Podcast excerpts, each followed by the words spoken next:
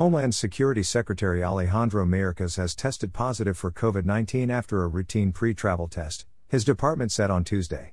He was due to travel to Colombia with Secretary of State Antony Blinken.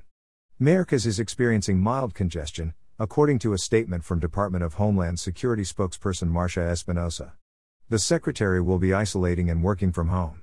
The statement also confirmed Mayorkas is fully vaccinated against COVID. Contact tracing to determine the origin and spread of the infection is underway, the statement added. Mayorkas is the highest ranking Biden administration official to reveal he tested positive for the coronavirus, though not the first. State Department spokesperson Ned Price, who is also fully vaccinated, tested positive last month. In July, the White House changed its policy on disclosing COVID cases, saying it would publicly disclose officials who test positive only if they have had close contact with the president, vice president, first lady, or second gentleman.